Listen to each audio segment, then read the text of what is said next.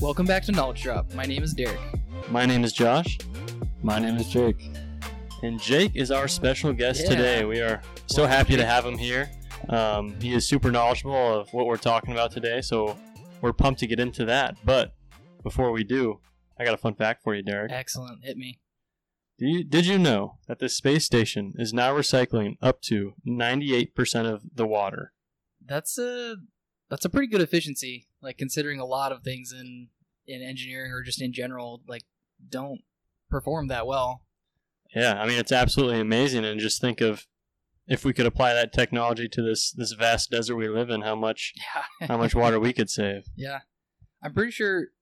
And here's a double fun fact for you, because I I was thinking about setting this up in our county. If you want to set up like a water reclamation system, like a, a gutters and and uh, store that water, or even reuse, like if you want to reuse your the gray water from your sink or whatever, you have to put in a second water meter, and you have to pi- you have to pay for that water again. I hate the government sometimes. yeah, that that had me pretty. Uh, yeah, I, I was pretty upset. So anyway, uh, the rainwater off the check, but I it, for sure the reusing the water because they have such a like crazy system for for reclaiming all the water from the valley. So I wonder what percentage of houses in this area even have gutters. It must be a very small oh percentage. yeah, I I hardly ever see them. Like the only person that I know in this area, and he he's a YouTuber too. He his whole house and shed and all that has gutters, and he has enough water. Uh, I think he has enough water for the whole year. wow. Like that's how, it, and it's not like a big house, but he has just such good, um, like water systems and stuff like that set up. It's pretty cool. Wow. Um. Anyway, back to our our main topic today. We're talking about Pokemon. Da-na-na, da-na-na. Yeah, I uh. So for context for you guys, my experience with Pokemon, I got a Game Boy when I was like eight, eight or nine, and it was game over from then. Like I got Pokemon Gold or something, and uh, loved it. And we road tripped a lot. Like we moved almost every summer, and so I would play Pokemon in the car all the time. Yep, I think uh, we can relate to that. I mean, I remember. Well, we had a family Game Boy. We all shared it, Oh, and uh, that sounds rough. We all shared, as in he always always hogged it. So Yeah. really, really was us staying up late at night, you know, under the sheets. Except I had to get down into his bunk so I could watch him play Pokemon. With a Game Boy or like Game Boy Advance? Game Boy Advance. Game Boy Game Boy Advance. Advance, and so, you had like the light screen. I'm assuming. Yep. right. Nice. So we started on the Gen three games. I think Sapphire was the first game that we had. Okay. but I do remember Josh at some point.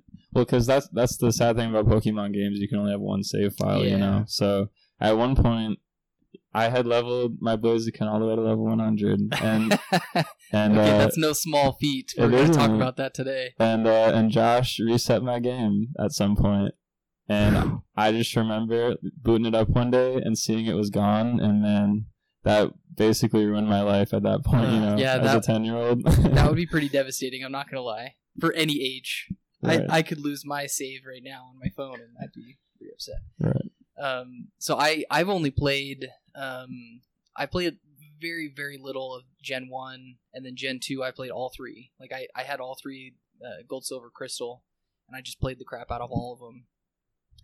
And um, a couple weeks ago, maybe like three weeks ago, I was like, I don't want to just be on on social media all the time. Like I'm gonna find something something more fun, something that old like I don't know. Not, I don't want to say productive, but uh, so I, I started looking into um, ROMs, like a, a an emulator on my phone, because I I know you can do emulators on the computer and like Raspberry Pis and stuff, but you don't carry those around with you all the time. So I got one on my phone, and I've been playing it for a couple weeks now, and it's it's been really really fun. That's Oh. awesome on a OS system. Yeah, I- yeah. yeah. Oh, that's aw- So I- the it, it's actually really weird the way that it runs. It's just a a, a file that's saved in your uh, like Ah. on your uh, phone, yeah. and then Hmm. you you the actual file is saved on your Google Drive, and then it's the the emulator app runs through Safari. So then I'm showing for those listening. I'm showing them the emulator. It's just like a, a Game Boy on my iPhone, and uh, you can also change the speed. So I have it at 3x speed. Dude. Nice. Make But, grinding uh, those levels a little bit faster. yes, Yeah. yes. Grinding is uh, much uh, less annoying. but uh, yeah, no, I, I I've loved it. It's it's been frustrating because I didn't realize how much there was. I've been playing for years, and there are things that I'm discovering about the game that I'm like, oh, this would have changed everything. Right. And like, so, like imagine, yeah, being a ten year old, like you'd never use a move like Swords Dance. No, or, you know, never, it never, has, never, it has never. to be very strong and do lots of damage for you know. So yeah, I, I, and that's one of the things I want to talk to you guys about. Of like, and and we'll we'll talk to it about it in a minute. But uh, I wanted to go over some of the history and context of where Pokemon came from, and uh, like how we got to it today. Um, and so it all started with a guy in Japan named Satoshi Tajiri, and as a little kid, he he lived in like this kind of village, and him and his friends they loved collecting bugs and like little animal not animals but like snakes like frogs whatever whatever. And for him it was more than just catching them it was like uh there's like this anecdote of he people would uh, put out honey to catch beetles and he was like that's good but like how else could you catch a beetle and so he realized that uh, beetles like to sleep under rocks and so he would put rocks under trees and then go check all the rocks for beetles Hmm. and so he was like trying to experiment on how to how to catch and collect and he became known as uh, the Mr. Bugman among his friends because he was Okay. so so good at it. Um, and so that that was kind of like a huge part of where Pokemon came from, as you can kind of start to see the theme of like going out, exploring, trying to catch different Pokemon and um, stuff like that. He also was really into anime. I mean, if you live in Japan, how could you not be into anime?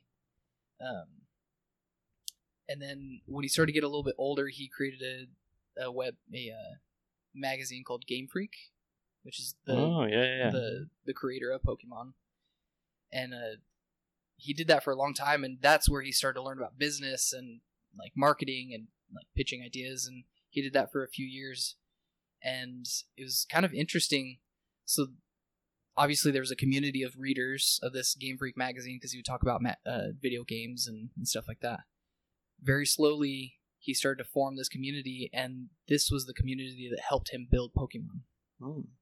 So Wow. one of the main people in the community helped him start building the game, which I was like, that's insane! Like just a bunch of friends getting together to talk about video games and anime and building a game and stuff like that. Wow.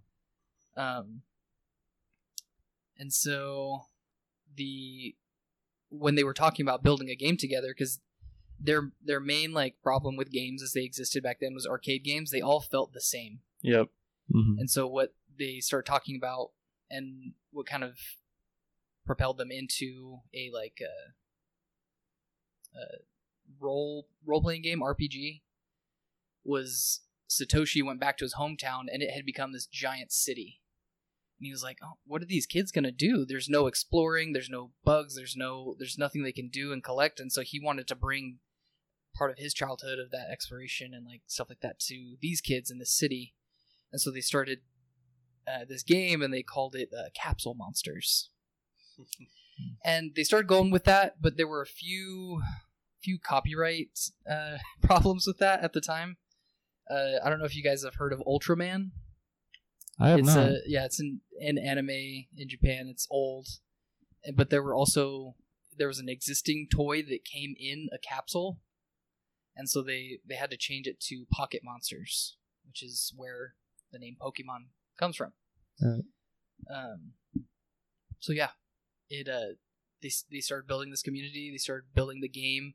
It took them six years to build the first game.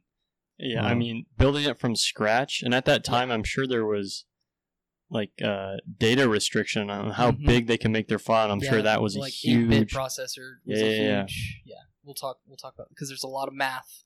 I knew you'd like that. You, there's a lot of math involved in today's uh, or in in Pokemon. I was gonna say, I think that's I, I've heard that they had to. There was limitations they put in the game, like they were limited limited to a certain number of Pokemon, I Mhm. believe, and then there were other limiting factors Yeah. too. So that's interesting. Yeah, I thought it was interesting too that so the game originally was in Japanese. When they went to make it in English, English takes up more memory, and so they had to like almost completely rework the game because they were like, "How do you?" We're already hitting the max of like the technology of, of Game Boy cartridges, and so how do we how do we do this? So I thought that was that was pretty cool. Um, And that that almost seems wild to me because all that would really change is language. And I, I would I feel like if you compare yeah, the symbols in Japanese to English, there are way more Japanese symbols.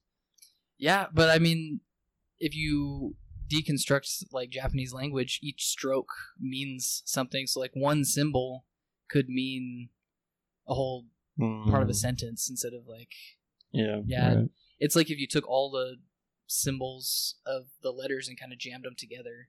At least that's my understanding. Okay.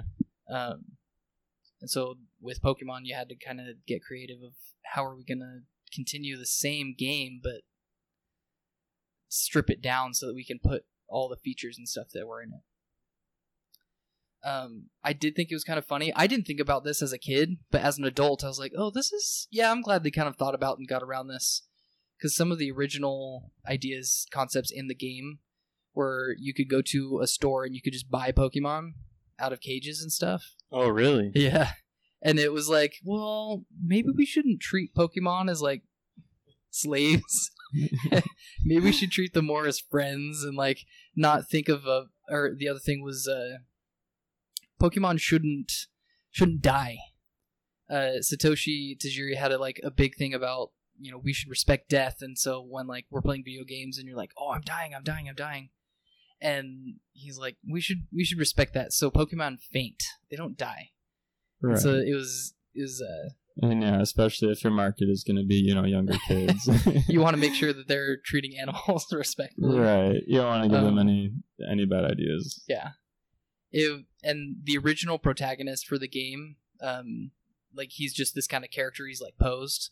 Originally, he had a whip, like in like in his pose, he had this whip thing. Yeah, it yeah, it was. I it was never heard of that. That's that's pretty. Well, cool. and yeah, it, it's a early development of the game.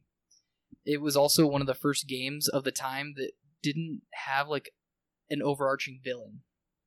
Like the premise of the game was, I want to be the best. I want to mm-hmm. collect all these Pokemon, fill up my Pokédex, which was mm-hmm. really different for the time. Like a lot of the villains, it was like Mario, you got to defeat Bowser or you know Donkey Kong or whatever it is. Like It still had that element though, but yeah, I guess that wasn't the Yeah. focal point of the game. yeah, like you have your rival and you have the Elite Four, but none of them Team are, Rocket. Or yeah, I guess that's true.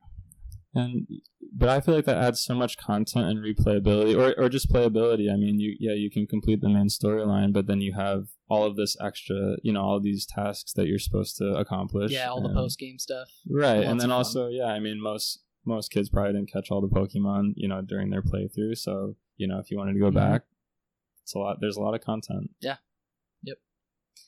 Um, they also weren't anticipating Pokemon to be like the mega franchise that it is today, and so after Crystal, they were just like, okay, we got to make Crystal the best because we're not doing Pokemon after this. We don't think that it's gonna be like a long term franchise like Mhm. Mario or or whatever. And so it was kind of like, oh, where do we? And that's why when you see Gen two to Gen three, there's like a a complete reworking of of the games different graphic and obviously the graphics and technologies improved a lot since 1996 to you know mid 2000s when the ruby sapphire came out Right, so and and yeah, Crystal. I mean, it was like two regions in one. You had, I mean, that was Yep. at that time it was pretty impressive, and just yeah, how technology kind of evolved just in those early years. I mean, you know, think about it having all you know six basically two regions, sixteen gym badges yep in one game like that. That's pretty impressive. well and like there's got to be like it, over a hundred different trainers with unique amounts of pokemon and uh yeah it, it was it was a lot it was it's actually very impressive how much they were able to fit into the into the games Right. It would have been a it would have been a pretty impressive way for the series to end if it did Yeah. at that point. Yeah.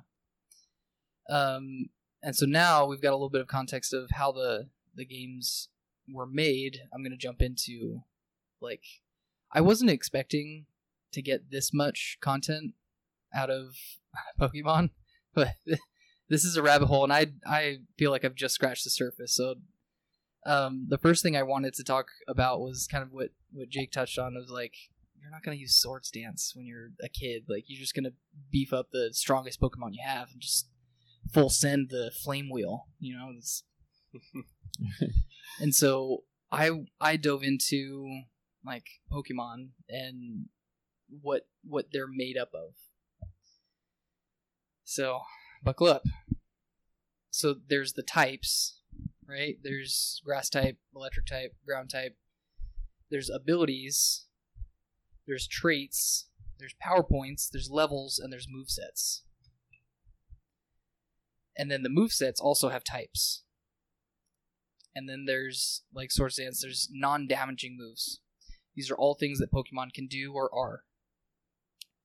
Um, and if you watch Pokemon or competitive speedrunning, anything like that, you they'll, you'll hear a lot about this stuff. Um, and jump in if you have questions or comments because there's a, a lot of stuff I need to get out there before we can uh, talk about it. But so there are these things called individual va- values called IVs. Uh, these are kind of like the under the hood stats that determine the uh, the, the regular uh, stats uh, and they're usually it's a spectrum of zero to thirty one, and you never really see them in the games. Like you can't look them up, and so it's kind of an interesting like how to train for IV because you can IV train. Um, but the premise is: is this the fastest that this specific species of Pokemon can be? That's kind of the nutshell that I was able to kind of wrap my head around. So like you want to kind of prioritize which stats are you are going to be the best for battling, so on, so on, so. Uh, moving on, uh, there are. This was not a Gen two. Uh, oh, actually, I need to double check that. There are natures for Pokemon. So there's like hardy, bold, timid, modest, calm, like all of these different things boost uh, stats, or or they hinder stats or they don't do anything for the stats. Maybe they do something for IVs. Um, oh, sorry, I should have started here. So there are base stats. There's six. There's health points, attack, defense, speed, special defense, special attack. You can kind of optimize for all of those different things. Um, and then depending on the species of Pokemon, so like Pikachu, the most famous example, is going to have naturally more speed than a Slowpoke, uh, which is an actual Pokemon. Yep. Right, and, and typically you can just by looking at a Pokemon, you, you might be able to tell what statistics Yeah. you know. Pikachu, looking at Pikachu, you probably be able to tell it's pretty fast. Yeah. and so typically you can look at a Pokemon and you can kind of guess what its stats will be. Mhm. Uh, now the next part is uh, effort values (EVs). Now these are uh, they increase specific stats and depend on uh, how much you train a Pokemon. It depends on what you battle. And so, like, if you defeat a just a bunch of uh, Zigzagoons, you get one speed stat or a one speed increase. I think that I think that's how it goes. And so you can you can breed you can also breed Pokemon, and you can breed them with these EVs, which totally blew my mind because I was just like, oh, it's an egg. um. So yeah, those are all of the like what make up a Pokemon and like all of the strategy that like trying to optimize all these things. That is, it's a huge, huge, huge part of like competitive Pokemon. Uh, they're like actual tournaments and stuff that happen. Yeah, hundred percent. Like going going through the game, like as a kid, you never have to worry about it. You're you're just gonna over level by ten levels and smack whoever the gym le- gym leader or elite four member is. Yeah. But yeah, when you go into like the battle frontier or you're going in competitive, this this has a, a big big impact because all, all those your your basic values statistics have a have a range on them, right? Mm-hmm. And so th- that is where IVs and EVs come in. And so IVs cannot be trained, right? IVs are born with. IVs are born with, so and then EVs are trained. Yeah. And so yeah, so typically kind of like you said, a Pokemon usually has like two, maybe three like super high performing stats and typically what you would want to do is you'd want to further bulk those stats in most cases to like up up your advantage. Mhm.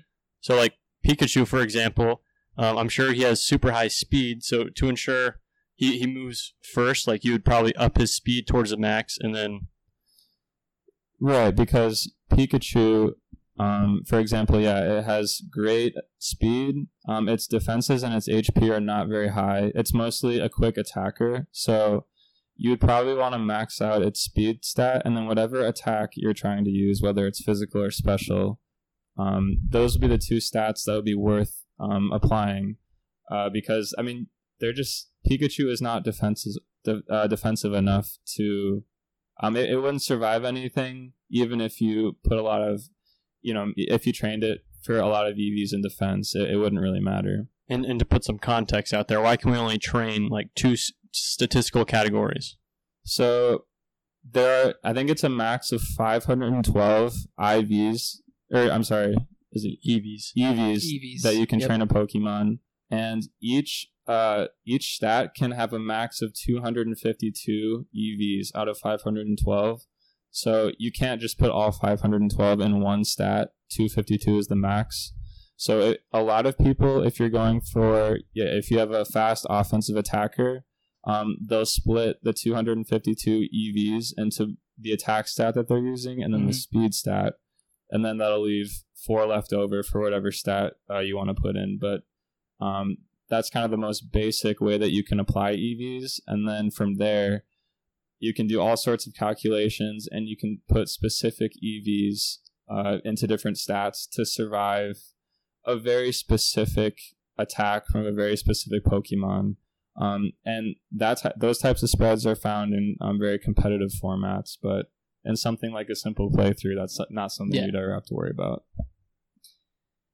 So, with your understanding of of how Pokemon are built, do you like the system that they have made? So, especially early on, um, IVs, especially, uh, you would never even know that they're in the game. I mean, hmm uh, the games don't mention them ever. I mean, I think I think Gen three was the first time um, IVs are ever even mentioned, and they're not directly mentioned. You had to talk to this um, random NPC. Yeah, and he like tells you a there's like a keyword he uses that tells you right. at what point they are. Right. Yeah. But he still doesn't rever- uh, refer to them specifically as IVs. So early on, uh, it was terrible. I mean, getting getting an, a Pokemon with perfect IVs was almost impossible without uh, cheating or you know hacking the Pokemon into the game. Mhm. But I will say, in recent years, like with with the more recent releases, uh, they've done a lot better job at making IVs a lot easier to to get. Um, there are like breeding items that they've put in the games that make it easier, and they also have things like bottle caps that will max an IV that isn't perfect. Mhm. So they've done a lot better job, and it takes a lot less time. But early on, it was it was horrendous. Yeah, because to me I, I look at this system and it's just it it's so complex and it just seems like there's no way to optimize it like uh, there's a way to optimize it but there's not which, which makes it a good game system is there's no way to like have something that's just crazy overpowered very easily Right. And I'd say yeah, the way that they that you can distribute the IV or the EVs and and the IVs, I I think it's very well done, but like yeah, it was just uh pretty tough early on. No one really knew what they were doing and then, you know, it was it could have been done better, but they're learning and I think they've improved it. Yeah, but but that's also like the fun of it. One, you can play through it as a kid and have fun. Yeah. And then you can be a 29 nerd grinding over this tournament play and also Mhm. have fun. Past like IVs and EVs, like you can have the strongest team of Pokemon where you trained up trained up all these guys and max their IVs and EVs, but then you go into a competitive battle with no strategy and you're still going to get kicked. Yeah. Swamped, right? So there's even more continual Yeah. parts of the game. yeah i that's a good point i like that it the amount of fun you can get is it's it depends on how deep you want to go Like a ten year old is gonna find just as much fun as a twenty nine year old. Yeah, I mean, if you're not familiar with Pokemon, like you would never believe how much depth there is in, in the games. It's it's incredible. Yeah. Because yeah, we're just barely talking about what makes up a Pokemon. I even forgot to mention um, there are abilities given to Pokemon, so you can have between one and three abilities that shape how it can perform in in a in a battle. Right, and that and it's good, and it's also bad because that's just another thing that you have to take into consideration if you're breeding for perfect IVs, and you get a Pokemon with the perfect IVs, but then it has the wrong nature. You know, it's just tough. yeah, so uh, I think that that's a really good point of like trying to combine the nature, IVs, EVs, battles, the ability, base stats, like all those things. Like, I think for me, I'm like, why not just make it more simple? But the more simple it is, the easier it is to figure out the trends and to kind of hack it and you know be the best without without anyone being able to challenge you. I yeah, I think so. The best thing they've done, it, they've made it a lot more accessible. And I, I've I'd watched a few, a few uh, videos in the past where to get a fully competitive team in the older games, it would take um, days.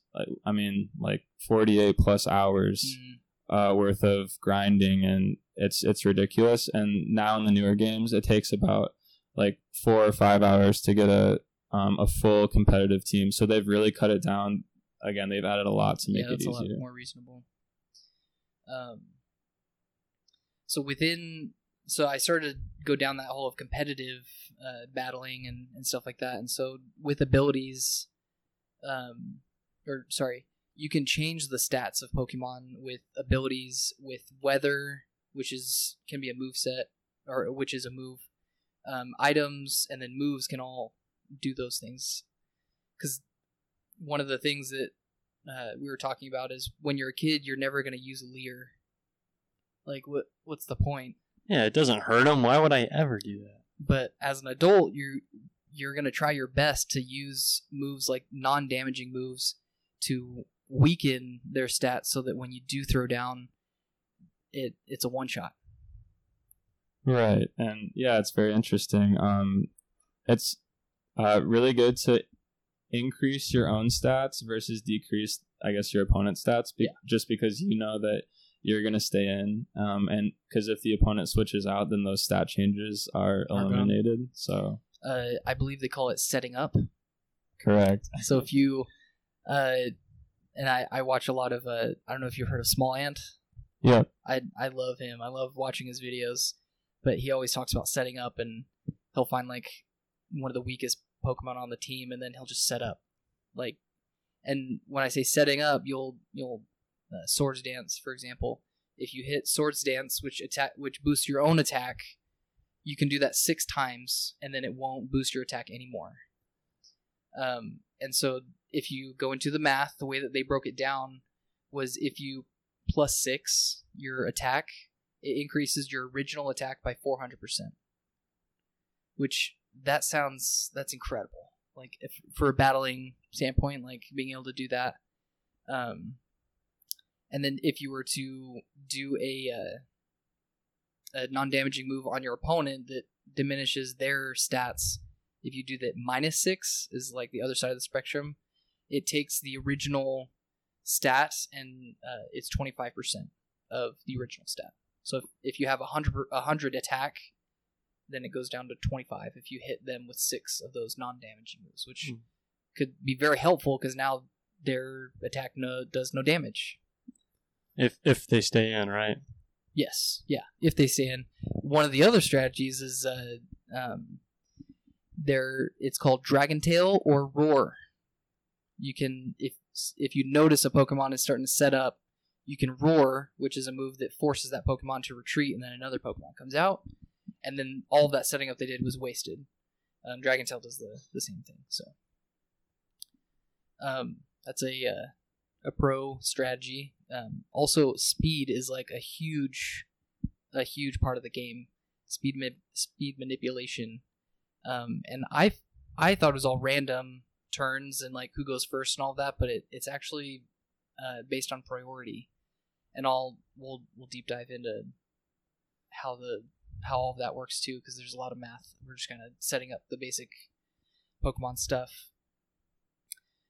But uh, and it's cool. Um, um, you'd think, yeah, because the fastest Pokemon always goes first, but there's also a strategy called Trick Room, mhm. which turns that Yep. you know it turns that on its head, and it allows the slowest Pokemon to go first. Yep. and it's a very dangerous. Uh, it's it's a dangerous strategy, and you have to be on the lookout for it because slow Pokemon are typically more powerful, um, and they're held back, you know, by their their low speed stat. But when those, you know, Pokemon can attack first, uh, it's very dangerous. So. Yeah.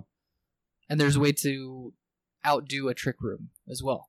You So can, yeah. There's like this never-ending way of like moves and counter moves. Like it, it's almost becoming like chess. Like there's just so many layers to Right. this, and there's so many variations. And that's very much if you've ever watched a competitive Pokemon tournament and you hear these guys thinking through it, Mhm. they're like, "Oh, do, do I sub here to, the, to you know to counter this?" And which I would, and it's just like, "Oh my goodness!" Like just I, Thunderbolt, right? Yeah, yeah. Just, It- just, yeah. Just send it. it is so much more than just the typing. You know, it's like, oh, I have Mhm. an electric type and he has a water type. I'm winning, but oh, there's so much more than that at the Yeah. highest level. It, it's not even close to as simple as that. Yeah, they're running through all these. They're considering move, move sets, typings, uh, opponents' abilities. Uh, they're working in like uh, critical rolls. Uh, like if, if well- you get a critical hit, you know it does. There's uh, you basically roll a die and how much damage it can do, right? And so Yeah. they're like calculating all this out in their head. And the competitive, it's doubles. So now Yep. you can have two of your Pokemon. One can support the other, and one can be the the the like the attacker, the defender. Like there's so many more. Like there's so much more strategy involved. Right, and then just battle strategies. I mean, you have you have all the different weathers, um, like sun and rain and and sandstorm, and then yeah, you have this the trick room strategies. Um, there, I mean, there's so many just battle strategies. You you have the hyper aggressive, um, super hard hitting teams, and then you have the very passive um, stall teams that are just trying to outlast your opponent. Mhm. There's so many ways. Yeah. So now that kind of gives you guys an idea of how just wild Pokemon can be strategy wise, just with Pokemon. Now we're going to go into like battle mechanics. Um, and so all of what we've talked about, those are all variables that you include in the battle. But you also have to consider the like base level of the Pokemon. So if your Pikachu is level level 80 like red's pokemon that i'm trying to beat right now it's it's going to be a lot harder to beat if you have a level 60 lugia even if lugia is legendary it's freaking hard whatever uh, there's stat modifiers there's uh, status effects like burn sleep paralysis confusion poison which don't affect your status your stats but they affect like uh, your health points and your um, if you're confused or, or uh, stuff like that and then there's uh, move properties. So, uh, strength is one of the moves you can have as a Pokemon, and there's a certain accuracy that that move has. Um, and then all moves are broken down into physical and special attacks, and you know, physical attacks primarily rely on the attack and defense stats, and then special attacks rely on your special attack and special defense stats, and then there's friendship. Friendship is another. Uh, I forgot to mention that when we were talking about Pokemon characteristics. And there's weather, like you mentioned, and uh, you can have uh, used items like potions and uh, previous moves can set up other moves. So if you have a double battle, Sunny Day from one Pokemon can set up the fire type of another Pokemon. So, and then uh, held items, um, like a one of the there's a a miracle seed that you can give to grass types that vastly improves the effectiveness of grass type moves. Yeah, that those are all the battle variables that I was able to identify. I don't know if I've missed any. I mean, there's so many. It's hard to even say. You, you said so many. Okay. we'll we'll just assume that, that that's the majority of them. And it's just it, it's so cool to see how uniquely they can be used because like traditionally you'll go through a game um, and a wild Pokemon or a, gym badge or a gym leader will have like an orange berry, so you'll get it down and then it'll, it'll boost some health, and that's like the most typical. But like the more and more you play and the more and more you watch people play, the different kinds of things they can use is, is awesome. Like there are different like and to go back to like natures and abilities like there's different natures or abilities if you have a status condition um, you have boosted attack or if your health is so low you have Yep. boosted attack so like um, i don't know you guys have you heard of pokemon challenges Yep. Uh, like Nuzlockes. yeah Yeah, yeah. yeah so so he's great he was doing a he was helping ludwig through through a nuzlocke um, and so basically one of the strategies there was i forget what the pokemon was but he had to get it poisoned before he entered the elite four. So he had a boosted attack stat so he could go in there and you know better wipe those opponents. Yeah, yeah. or i was just watching a i think it was a gen 1 or 2 speed run. Um, and so the whole time this guy had to be below like 20% to do extra damage Oh, yes, I've heard of that. That's and right. so yeah, yeah. so like so like different things like that and those are like speed runs or uh, other things but uh, so many tactics you can use in such a Yep. variety of ways it's Yeah, well, I mean, one of the most annoying strategies um, is uh, so in the in the Pokemon Battle Frontier. This is where I encountered this the most when I was trying to beat it, and it's it's such a hard challenge. But um, you'll have Pokemon that will use Endure, and the, um, so if you use a move on them, but they use Endure, it'll bring them down to one HP if it was going to knock them out. And then they'll be holding like a Salac Berry, which will increase their speed stat when their health drops below, I think it's 20%. And then um, typically it's fighting type Pokemon that use this, and they have a move called Reversal, which Yeah. which amplifies and damage based on. Uh, so the lower the health you have, the more damage the move does. So when you're at one HP, the move is doing a ridiculous amount of damage, and then with the speed boost, they can you know they can go back and sweep your team. So without like a priority move, which will um, one up their speed boost, Mhm. they can just sweep your team. Yeah. Um, it's the worst feeling in the world. Um, so at work, I just kind of have Smallant's. Small Smallant has the vods, so they're like seven hour videos. I just have them on in the background because he's just entertaining to listen to. But two of the strategies that I thought were really interesting, he was forced into, was um the the video. If you want to watch it, it's the uh, he played Pokemon Crystal, but every time he does a battle, his team is randomized and he was at the champion. Uh, was it the champion? He was somewhere that he couldn't change his his Pokemon, and he was like kind of screwed. And uh, he was like thinking about it, thinking about, it, and he he came to do a strategy that he used uh, Clefable. He used Attract. Yes, it was it was Lance, the the Elite Four Gen two. Uh, he used Attract, which makes male Pokemon fall in love with female Pokemon. All of Lance's Pokemon are male, so now all of the Pokemon on Lance's team can't won't won't attack his Pokemon, and he was able to like beat the whole game or beat the the whole battle with this very underleveled Clefable that had a attract and like one physical type move that it, it took forever, but it was just it was wild. And then uh the other one that I really liked today, he started. Uh, I started another video where he played Pokemon Emerald. Um, same situation, randomized team, and uh, he had a some I can't remember what it's called. It, I think it was Gastly, and it had Encore. And Encore locks your opponent into doing the same move over and over again.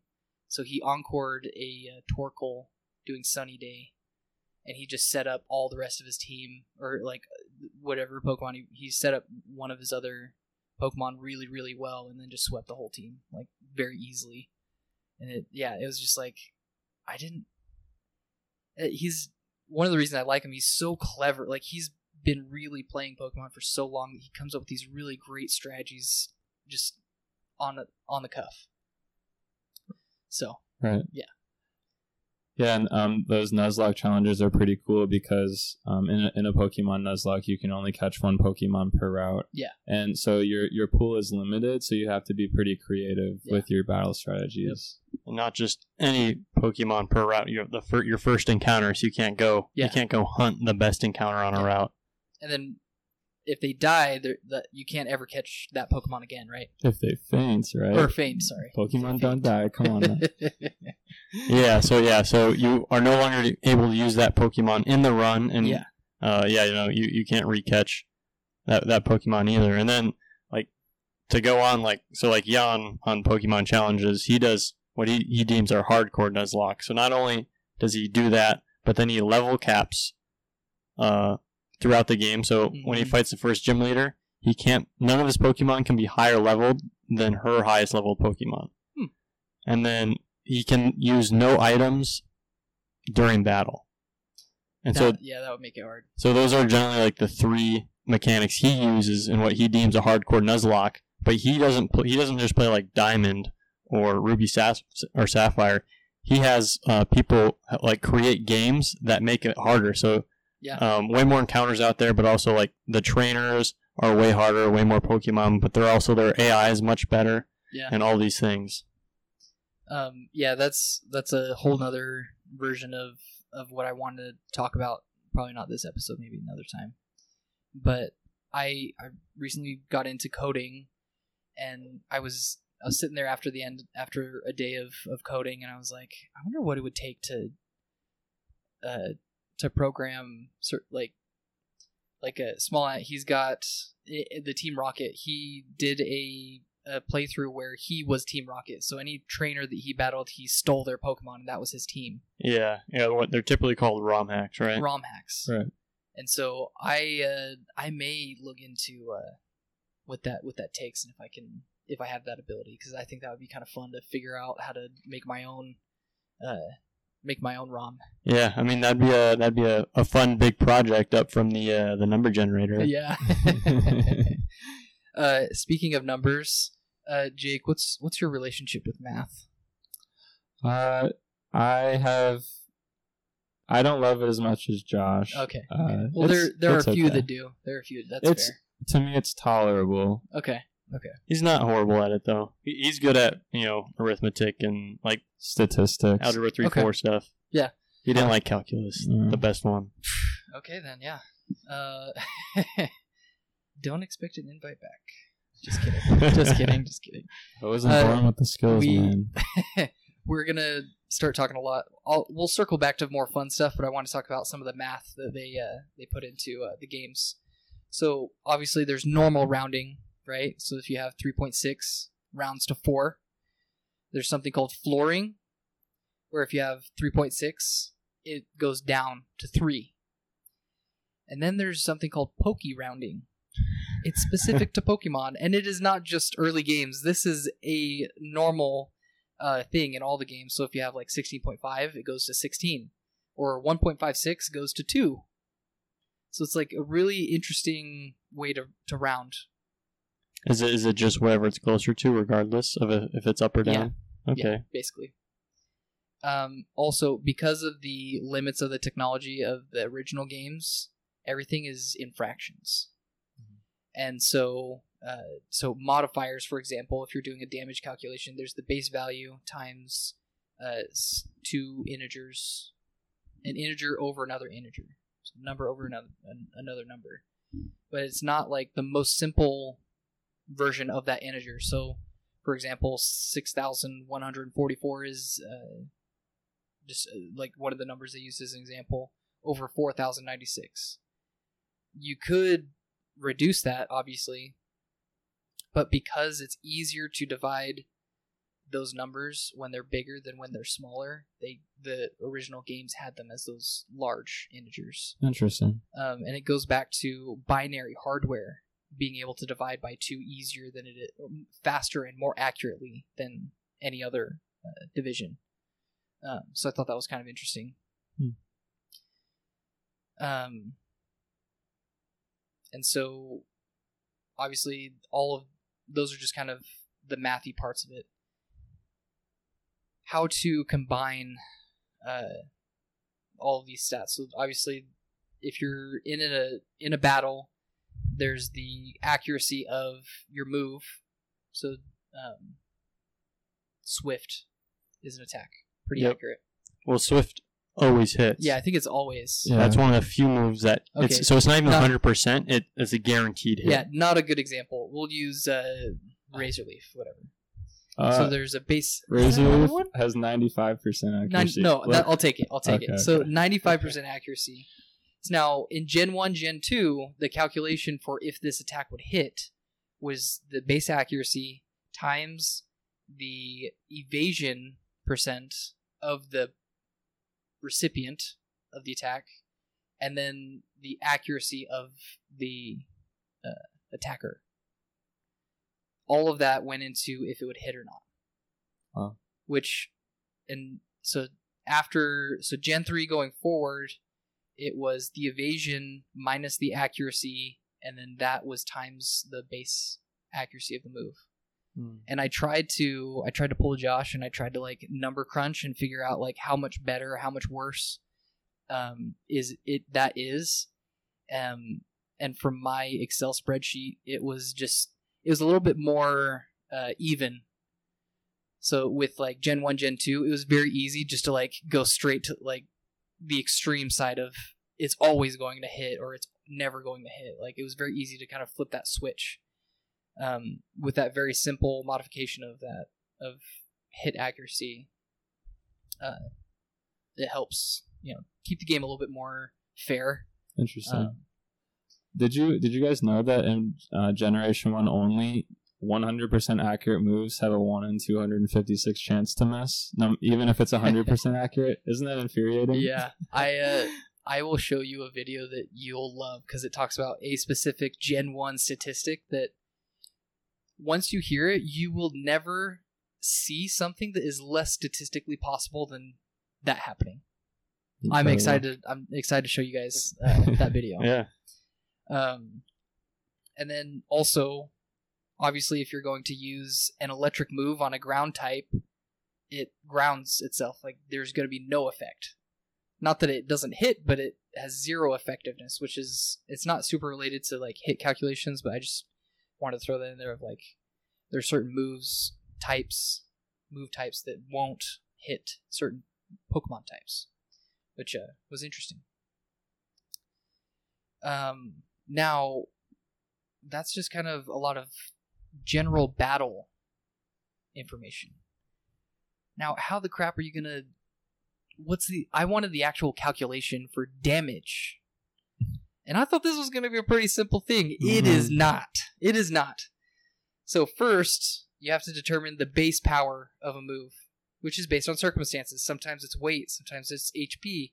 Like you mentioned, if you're below twenty percent, you get an increased attack stat. Um, there are some moves that are counter based, so like Fury Attack, it it gets stronger with each hit.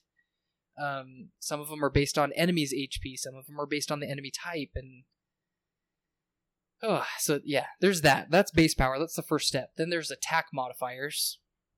We've already talked about that. Then there's um, the base damage, which is like how much a certain move can uh, do.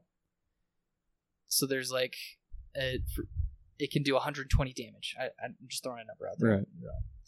Um, then there's general damage modifiers like weather, um, and then there's final damage modifiers.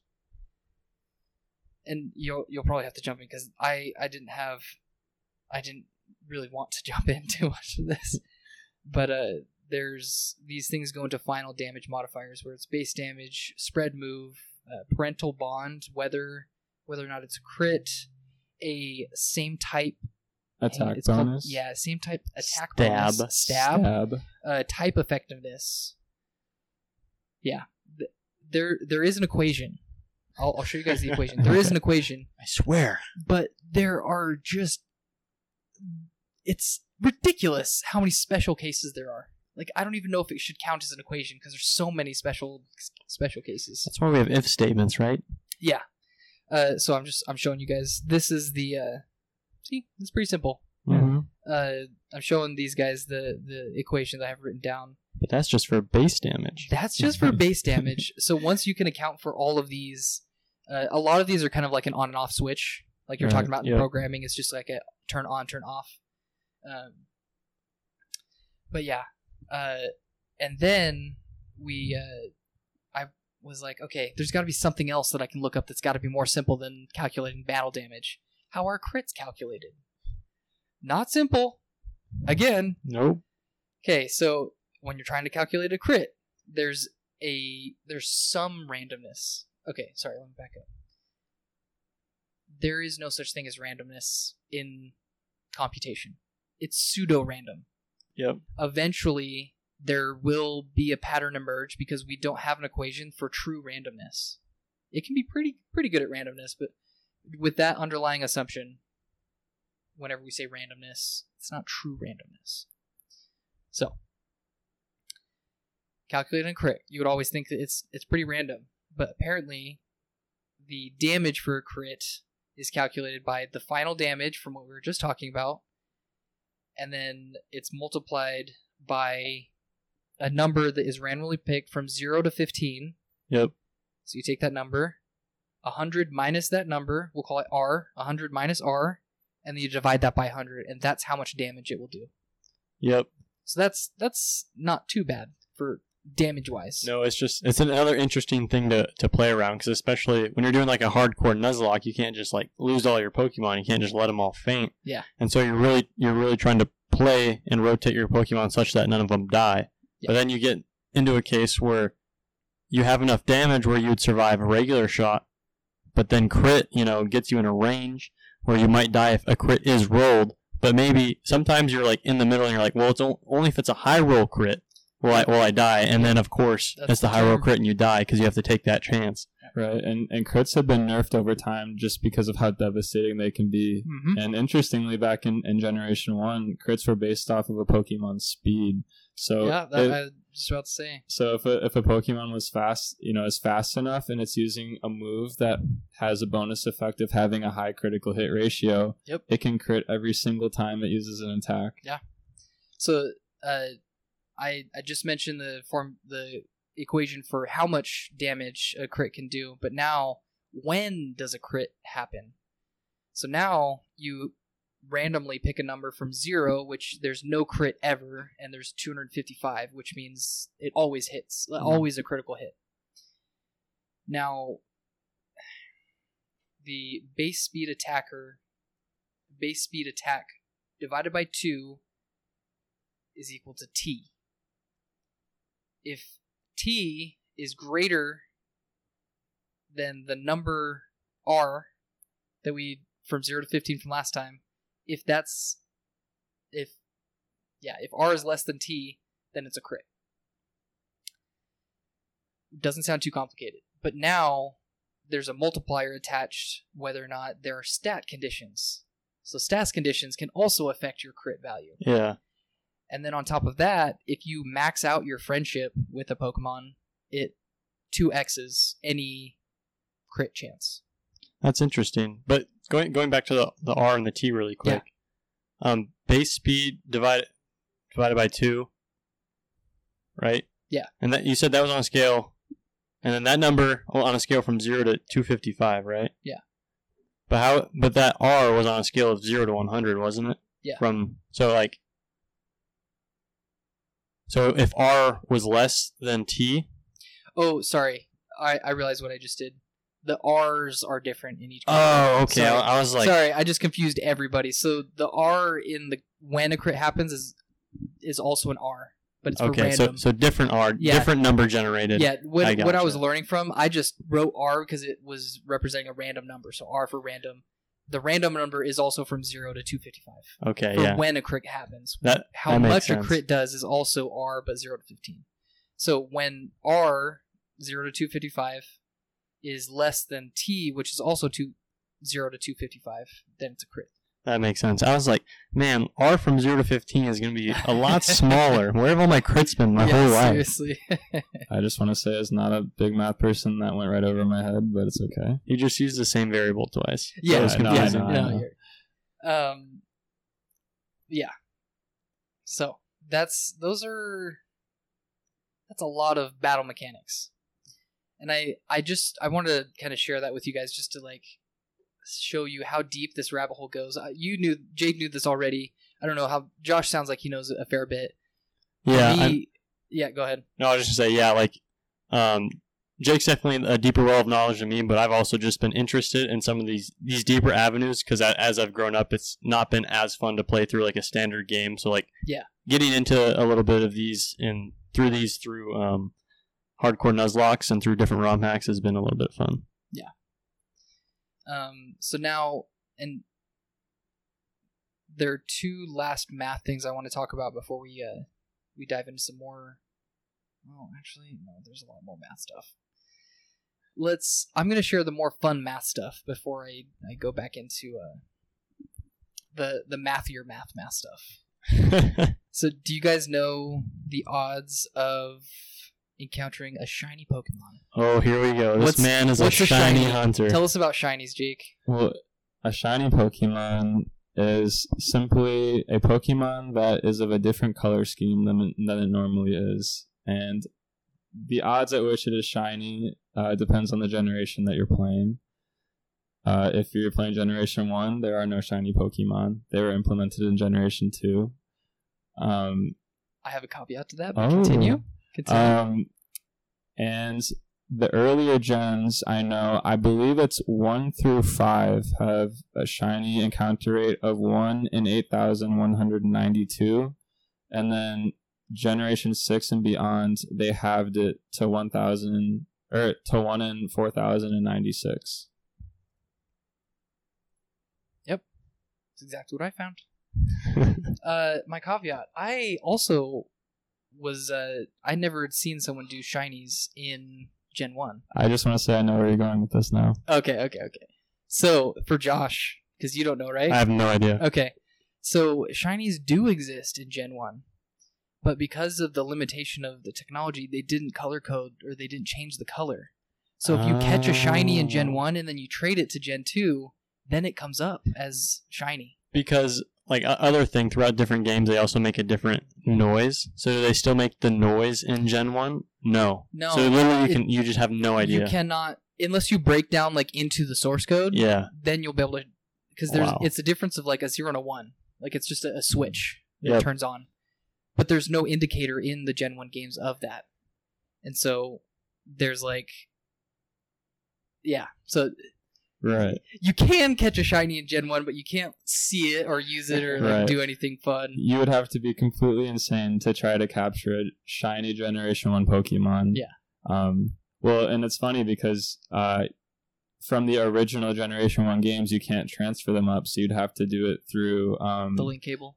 Well, so you they you can't transfer from Generation One to Generation Two. It's impossible. It's they're kind of isolated. So the only way to get Generation po- or Generation One Pokemon transferred up uh, is if you had a 3DS, you could download the Generation One games. They re-released them What? on the 3DS. This is new to me. I thought with the link cable you could link across games. So I actually, yeah. So starting from Generation Three, you can you can um, go from three to four to five, all the way up. Yeah. But generations one and two are isolated and they are forever stuck.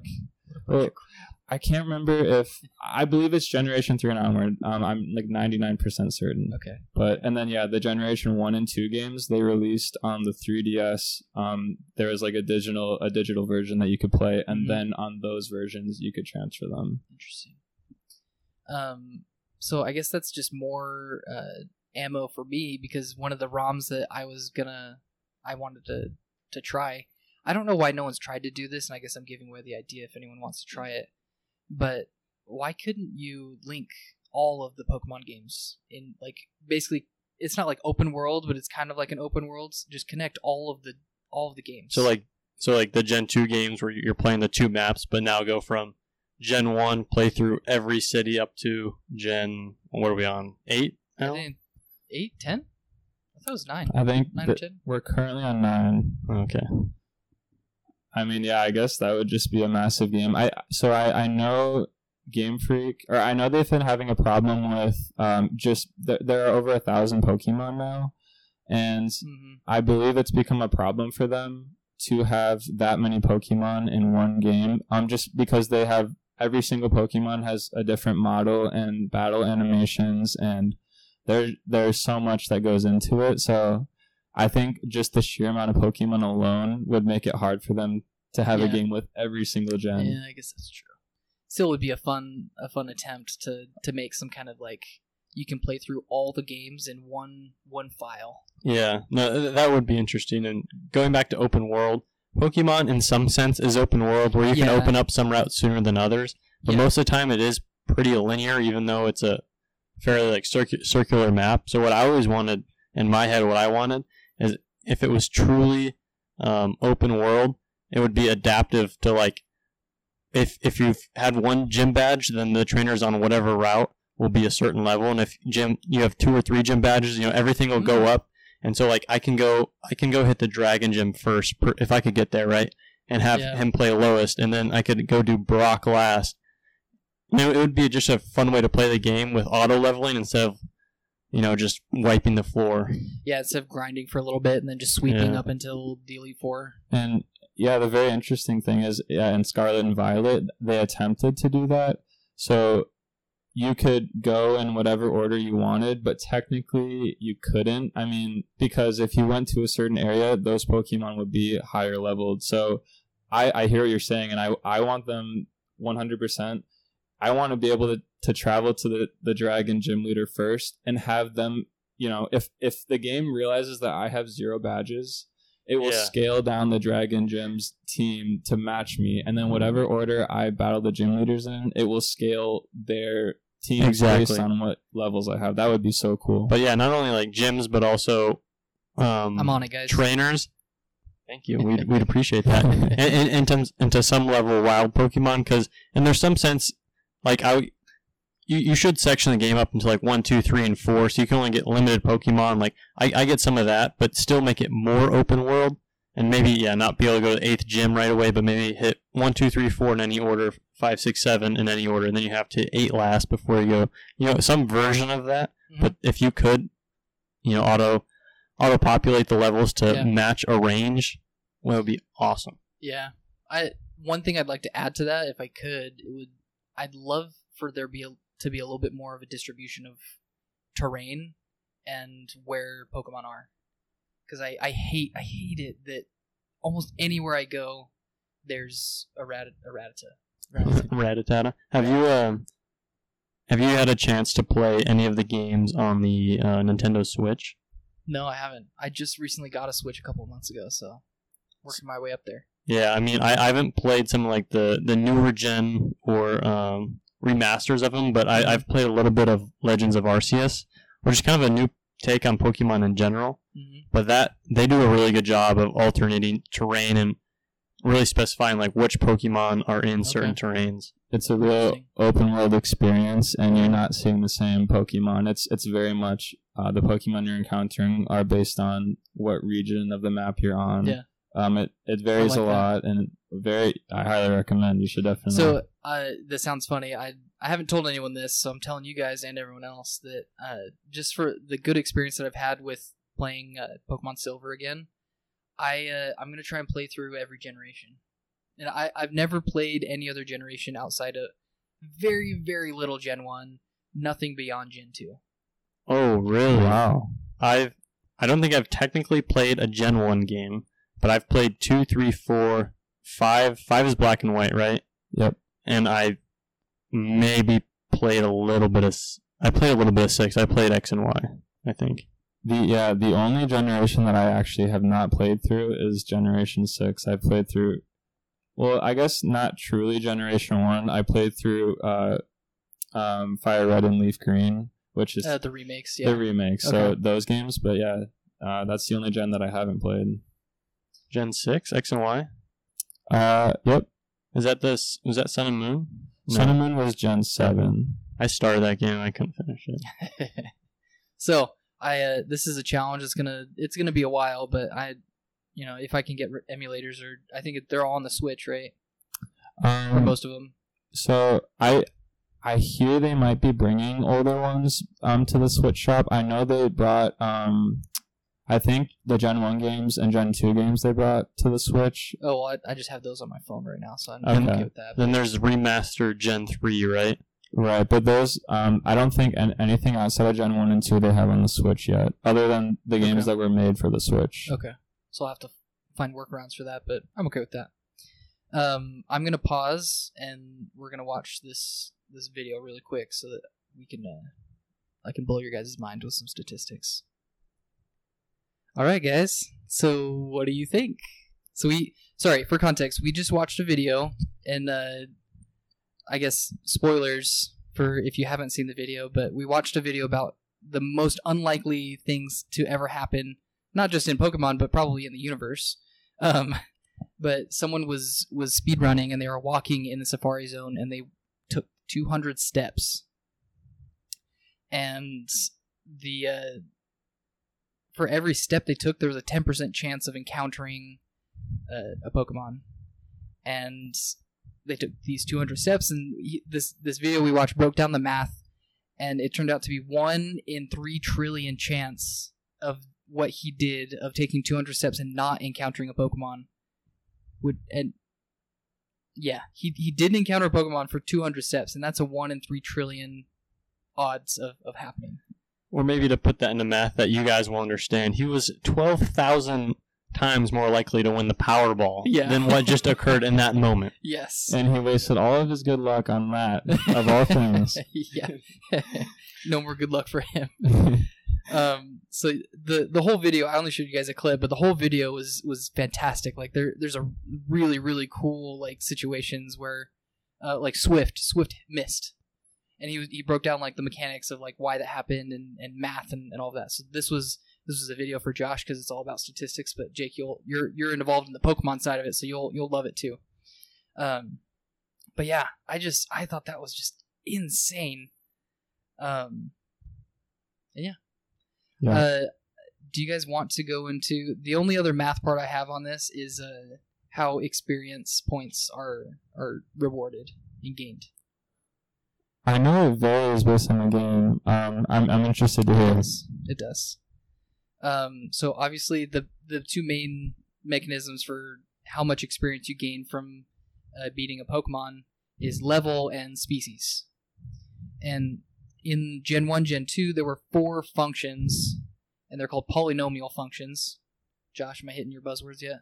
Polynomial, Yeah. love, function, You'll, love. you'll love the next one. After Gen Three, the they add two more functions, and they're piecewise functions. Oh my. Yeah. Calm down, Josh. Uh, uh, so the uh, four categories for the original games are fast, medium fast, medium slow, and slow. Um, and all of the polynomial functions are cubic. Okay. Um, and so for fast, it's 4n cubed all over 5. Okay. and then medium fast is a variation. Uh, medium slow is another vari- So medium slow is probably the most complex uh, equation. It's six over five times n to the third minus fifteen n times to the second plus hundred n minus one hundred and forty. So so essentially they're just like taking these these curves they they because the the super steep part is where it takes a lot of XP Yeah. to level up. Yeah. So basically they're like flattening this this curve in a way until it hits a point and then it goes back up. Yeah. So specifically with uh, let's see, let's see. So legendaries are in the slow category. Yeah. So the slow equation is five n to the cube uh, to the third all over four.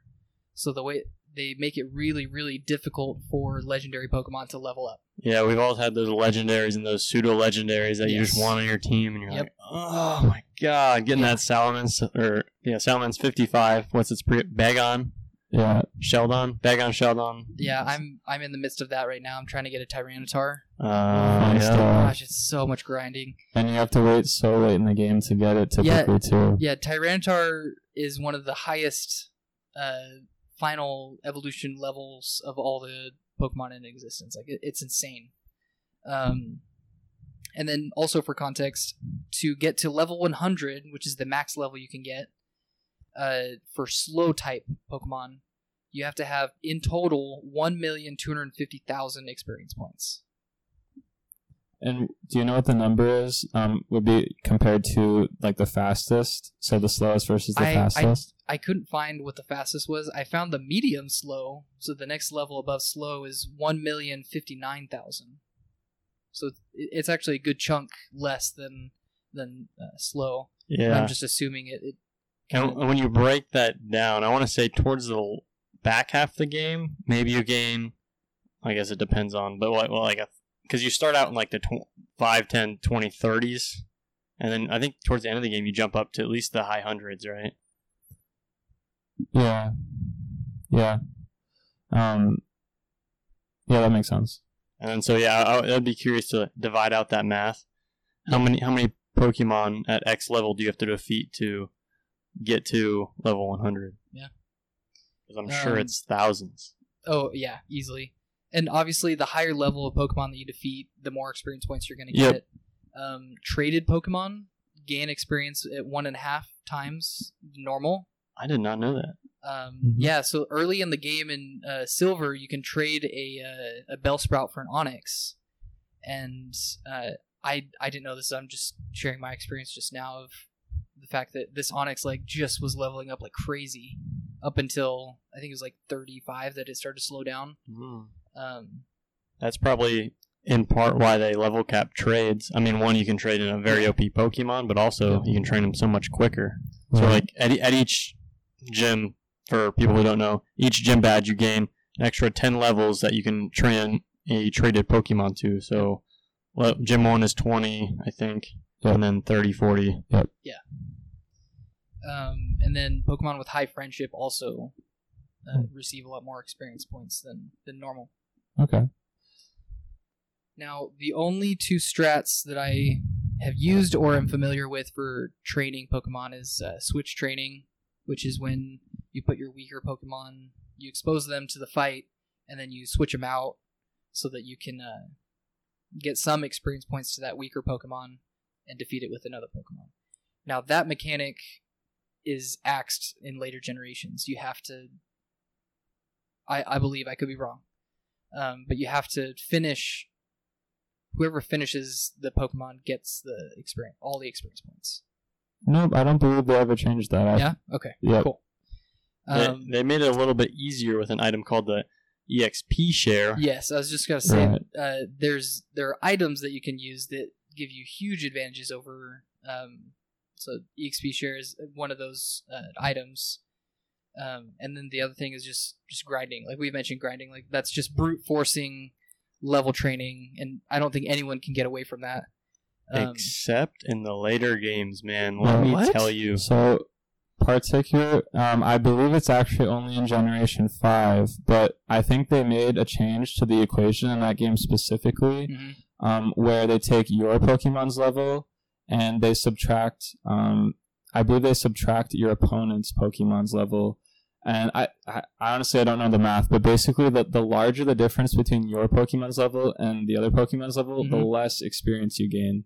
So let's say Oh, that ruins it. so so let's Really? say you're level 79 and the highest level wild Pokemon you can find is level 50 Uh, because there's 29 levels of difference between yours and, and Yeah, the wild Pokemon you actually gain basically every time you level up when you get to level 80 and then 81 you're gaining less experience per battle um, even though you're battling the same exact Pokemon Wow, that's wild. And not actually quite what I was hinting at. I was hinting Oh. at in like the the new Switch games and like Legends of Arceus and some of those games.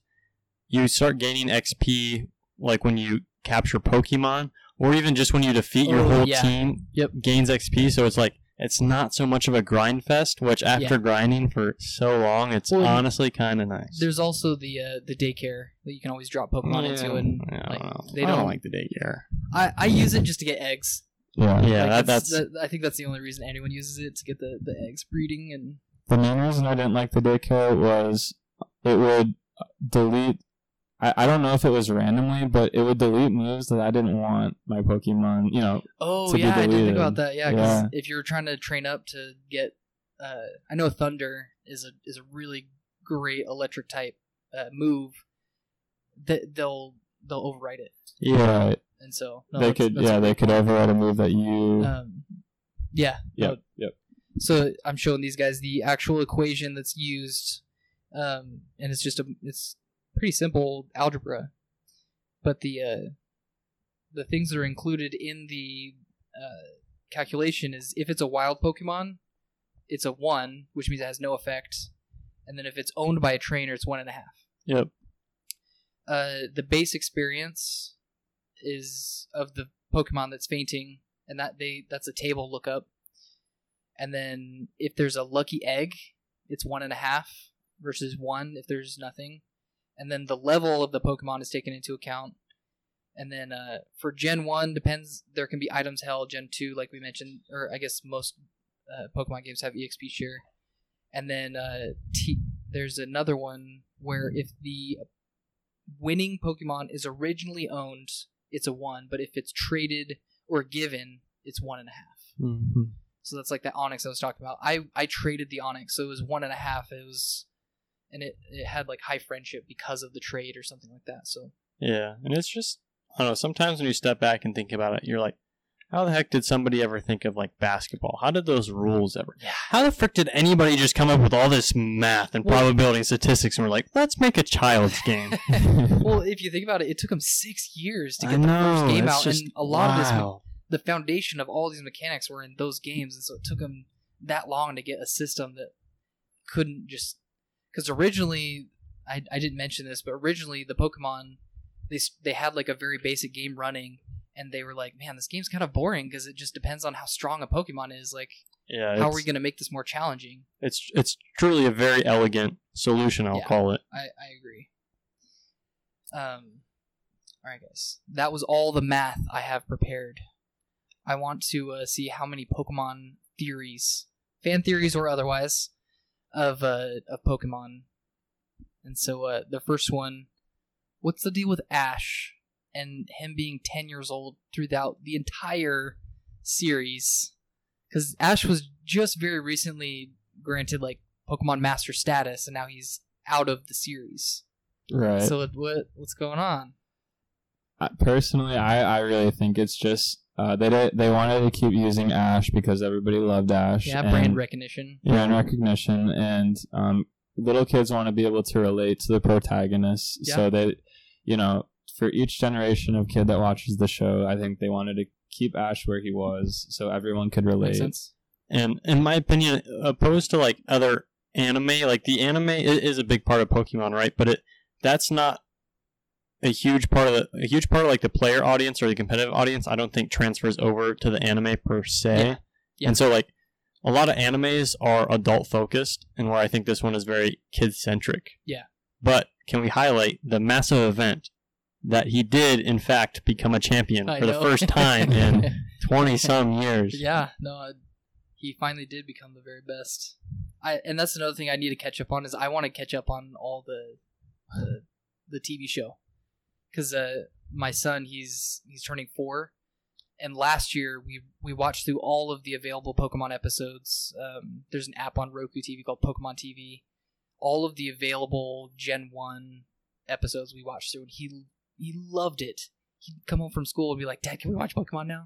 Which just made me feel so. That's good. awesome. That's awesome. Um, so I I'm also that's part of my challenge of playing through all the games. I want to watch all the all the series up until Ash becomes the the master. yeah, and make sure to yeah make sure that your children you know become addicted to the franchise like all of us. Oh, know. the, the plans go deeper. So I the last handheld that I had was Game Boy Advance SP. Uh, a few years, uh, probably like ten years ago, I bought another Game Boy Advance SP with a link cable. So now I just have to buy some cartridges for each of us to play on, and then we'll be able to to train and play. And Oh, that would be Trade. amazing. Yeah. Yeah. yeah, I thought that would be a lot of fun. You got to get some uh, like DSIs too, so you can play four, five, six. Yeah, I I may switch to emulators for some of those other games just because I I have a Switch and I have maybe the maybe they'll be on the Switch by then, but I I never played the DS stuff and so I'm like kind of not really in, into it. Like I don't Right. want to learn how to play another game on a. Well, I mean, it's not even that. Like, it's not that it's learning- hard, but I'm just more No, stuff to right. buy. Yeah, man. Um, that's uh, kind of a nostalgia factor. Like, I mean, your your favorite Yeah. games are probably gonna be Generation Two, and, and Yep. you might play all the other ones, and you're you're just gonna be like, man, I mean, yeah, Gen- I'll- nothing like I'll Gen be partial Two. to that. So Yeah. I mean, I think you and I probably grinded Gen Four the Right. most. I mean, we we collectively between us, we probably have at least a thousand hours on Gen Four. Right. Nice. and so yeah, so to us, those games are top tier, but that's what we grew up on. Yeah. Yeah. I mean, I think three, four, and five are Oh, yeah. pinnacle. I would agree. I would agree.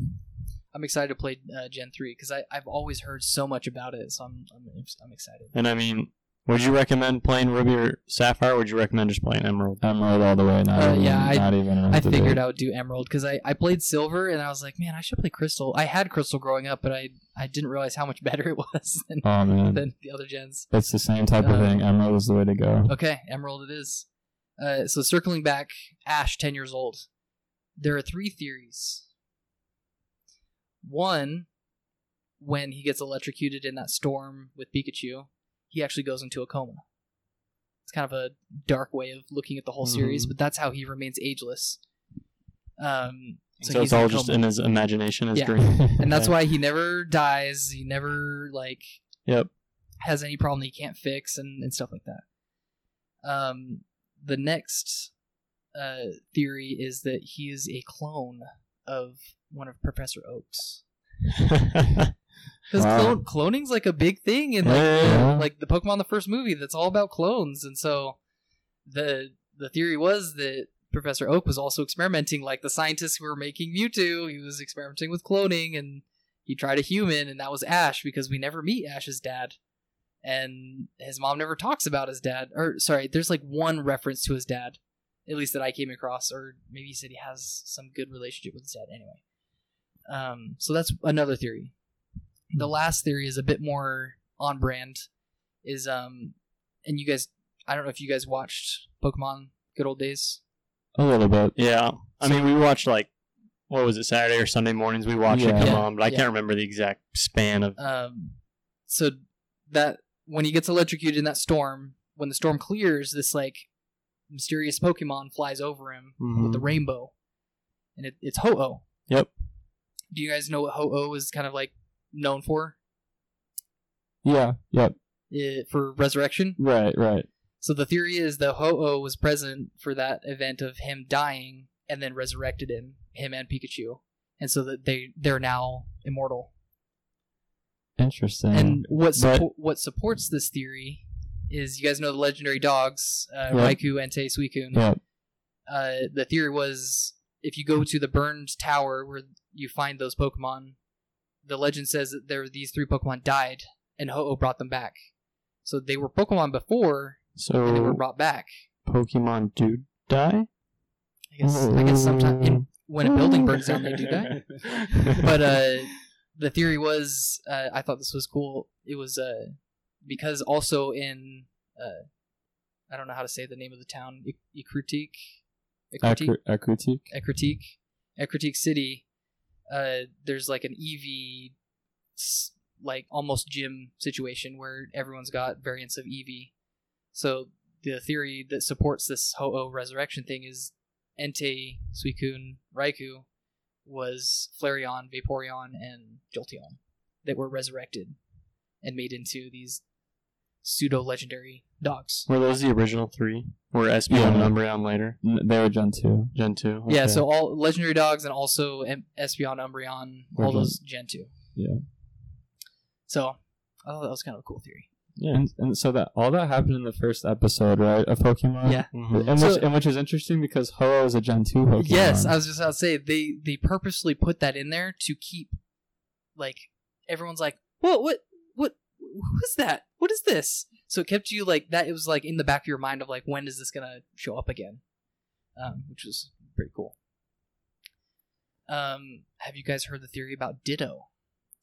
No, I have not. So, uh, kind of in the same uh, vein as like Pokemon the first movie, which just a, a fun fact. I showed that to my wife, Pokemon the first movie, on a date to my wife. She cried, like you should, Aww. and she loved it. So yeah, Wow. uh, the A real theory, keeper. She's yeah. a keeper for sure. yeah. Uh, Ditto is a failed Mew clone. Hmm. So whereas Mewtwo is a successful clone of Mew, Ditto is a unsuccessful clone of Mew. Because if you think about it, Mew, which if you look at the lineage of Pokemon, which that was a whole other rabbit hole I didn't even get into. Uh, Mew is kind of like the big dog of all Pokemon, or of all Pokemon. Yeah, it it encompasses all Pokemon, their DNA on on Earth, not counting like gods. We'll just say that, and that yeah. Uh, of all Pokemon that can use all Pokemon movesets, it's Mew and Ditto. Ditto can transform into any Pokemon and use any Pokemon's moveset. Yeah. So it can be any type and use any move. Same thing as Mew. And the biggest factor is it's pink. also uh, yes. The uh, and then the other thing, I I don't know this for a fact, but there's a place called Pokemon Mansion in Gen One. Uh, that's also where you find Ditto, and that is where Mew was cloned, like in the like basement of Pokemon Mansion. So that's another thing. Yeah, That's interesting. I think that one might have some merit to it. Uh, have you guys heard about the Great Pokemon War? no. No, I haven't. So uh, in Gen two, when you go to uh, Kanto for the first time, you're in uh, mm, Viridian City. You're fighting the Electric Gym type, and Oh, Vermilion. Vermilion. Thank you. The the the boss, the gym leader, his his Sergeant Surge, Lieutenant Surge. Lieutenant Surge, and he talks about how him and his Pokemon just wrecked people in the war. So, and there hasn't been a war in a long time, and this explains why there's not very many children and not very many men around. Or sorry, there's a lot of children, not very many men around. Um, and so there's also a mention in the Pokemon games that America exists. Like uh, Lieutenant Surge mentions he's an American. So now America Wow. exists in Pokemon uh, lore. That's that's interesting. Uh, and then if you guys remember, you guys will love this. In Pokemon the first movie, when they're in the rowboats, he says that uh, the Viking are from Minnesota. What? Really? You guys have to go go Wow. guys call yourself fans. Go, wow. back, go back and watch the first movie. I'm not when good they're in the the rowboats, Ash says because Team Rocket's the they're in Viking get up and they're trying to trick him, but uh, he says, "Yeah, I heard that the the Viking are from Minnesota." Wow. I'm not. Wow. I'm bad with one-liners like that, but So- that's like Anyway, gotta go rewatch that. very interesting because it's the fact that you know Pokemon were obviously in our world we would naturally think Pokemon they're weapons like we can use their abilities to do crazy things and that did happen in this universe of like there was a mass fallout and now there's lots of rules for how to use Pokemon and, and uh, stuff like that and now there's like a way that you can use Pokemon with rules and um, all of that so I thought that was that was kind of cool That is very cool, and I think that translates to real life too. I think if there were Pokemon, uh, people would definitely abuse their powers, Yeah. and there would have to be, you know, checks and balances to that. You Yeah. know, however we implemented them. There's there's a Paul for every Ash, right? Correct. Absolutely correct. that one goes over my head but I, I'll just I'll just roll with it um, You'll you'll see it event- eventually. What that is? Gen, Gen four, Gen Okay. four anime. I'll get there. yeah. I'll get there. Um, oh, further evidence for this: uh, red, blue, which is not really, but kind of. It's Ash, Gary. Um, we never see their parents, and so the theory is that their parents died in the war. Mm. So that, that's kind of more to the the war idea. Interesting. So, um, this one drives me a little crazy because time travel always gets me in a tizzy. I, I love it but hate it at the same time. So like Back to the Future, Project Almanac, Avengers Endgame, all that stuff. Like love it. It's great, but it's also like the the time loops and like it, it bugs me. Pokemon doesn't have a timeline. It has multiple branches and like loops, and I, it that that bugs me. Right, and I, Not I- really a theory, more of a fact, but yeah. Right, and I think most of that just stems from I don't think they ever envisioned it going past that first Yeah, that first region. So you know, once it took off, they kind of had to just oh, uh, we'll just make another region and then another one, and kind of just let's just wreck on all this stuff. right and just kind of build upon it as we go. And yeah, unfortunately, I don't think there's a lot of logical uh, implementation, Yeah. but I, I, th- I thought in the anime there was like something of them leaving to Sinnoh, or, or there, there was some recognition that they were leaving one set to you know go to the next set of or next country, whatever we call it. So some of the games might be linked, but overarching the whole franchise, there's multiple timelines of Oh, what's happening. It's definitely more on the anime side. Like, yeah, it's oh, I didn't know they considered it multiple timelines. Yeah, so like some of the Pokemon games can be grouped in a certain timeline versus others which are in like other Yeah. timelines. That's screwy. Yeah. yeah. I I didn't didn't love that one. That's like, oh, did you ever watch like the Flash No. World 256? Oh, I've heard that. Yeah, yeah, yeah. it's just like whatever, dude. Yeah. Um and then have you heard this is probably more for Jake because he's more of the Poke lore expert. Have you heard of Pokérus? I, I have heard of Pokerus, and actually, something pretty wild is uh, we were at my dad's house, and I was trying to get Josh to play Pokemon Shield, which is Gen Eight. Mm-hmm. So he started up the game, and he was playing through, and he caught a Pokemon, and I noticed it had Pokerus, and I was and I I was freaking out. I was like, Josh, you just you just got a Pokemon with Pokerus, and he's like, what? and Yeah. uh, you should explain why that's pretty Yeah. wild. Pokérus is a disease that Pokemon can get. The odds of getting Pokérus or catching a Pokemon that has it is 1 in 21,845. So even less likely than finding a shiny. Um, and it usually lasts 1 to 4 days um, unless you put it in the PC. Correct. So, and it if I remember correctly, it's like got some state some really cool stat increases.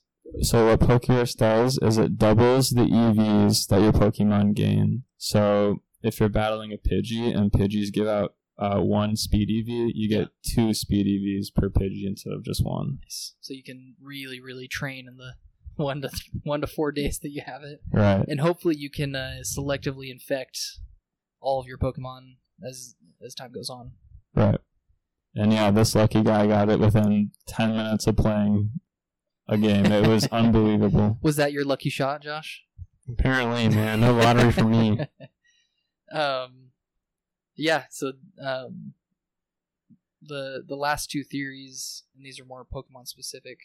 You guys know the theory around Gengar. No, I don't. Gengar and Clefable look very similar when you look at them side by side. Yep. They also have almost completely opposite types. So the theory is Gengar is Clefable's shadow. I can, yeah, I can see that. I, I kind of like this theory. It's kind of cool. Yeah. Um, and then Cubone. You guys know Cubone, right? Yep. Do you know Kangaskhan? Yes. Cubone is an abandoned cub Kangaskhan. Whoa. Because if you look at the eyes, the tail, the feet, they all have the, the exact same eyes, feet, tail. Really? Huh. Should I pull it up? I can pull it Maybe up.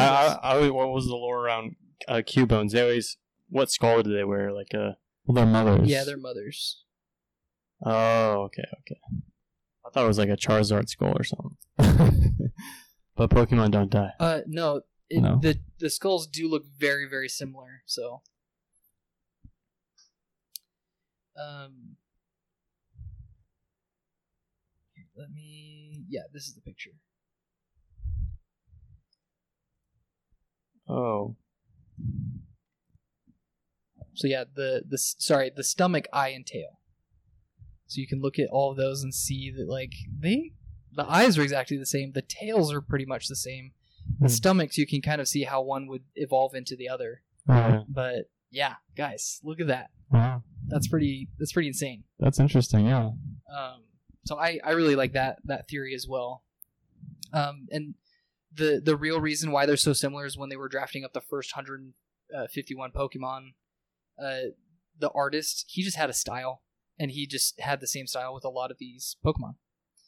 Um, so yeah. Uh, let me see. Let me see. I think. It's in oh, and we we talked about Smallant. Yeah. The thing that got me back into Pokemon after years and years of not thinking about it was his shiny only run.